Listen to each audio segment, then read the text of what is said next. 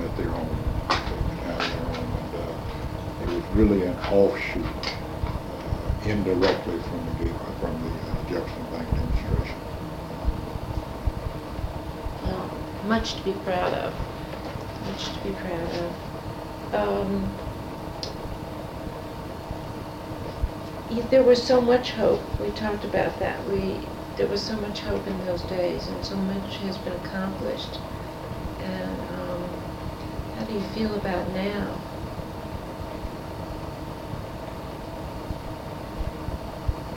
Overall picture.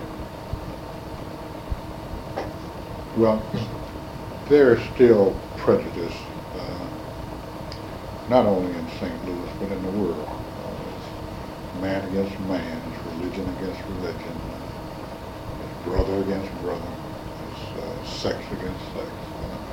There will always be prejudice. Uh, Blacks will always be singled out simply because they can be singled out because their characteristics. Uh, It's something that you recognize, you go ahead and you do. Uh, You do the best you possibly can. It's just like Homer G. Phillips Hospital, you give more and you do more and you accomplish more. And, uh, I- There'll never be an end to segregation or prejudice. And uh, you just keep doing the best you can with what you have. What happened in the community when Homer G. Phillips stopped? Oh, there were several meetings and so forth. They, um, I remember when they first started thinking about closing, they had a move on to close Homer Phillips. That was really when I first started taking a leadership role in the community. I got together a meeting of all the park people in the city, and we met over at Homer G. Phillips in the auditorium.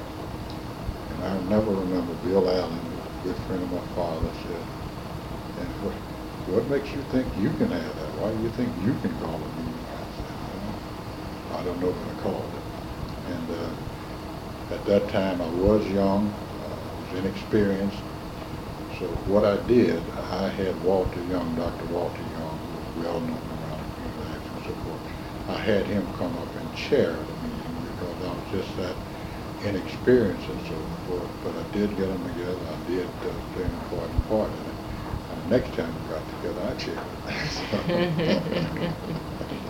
so it's been an interesting life. It's been a very interesting life.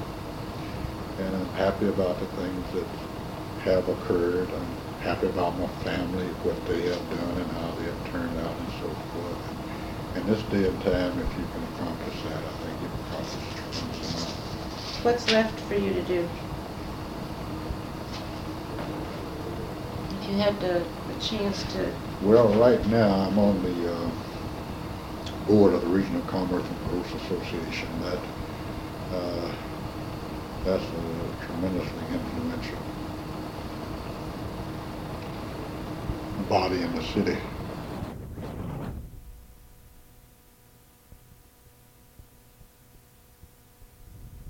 I think what is left for me at this time will be to make sure that Gateway National Bank is a good, solid, sound, stable financial institution. And uh, that's a major goal I'm working for at this time. what do you wish for your grandchildren and for all the other children in St. Louis? I wish for them a free, integrated society where they can go where they want to, the schools that they want to, do what they want to. I wish for economic advantages for the disadvantaged. And, uh, happiness for the world. Thanks. Okay. Appreciate it.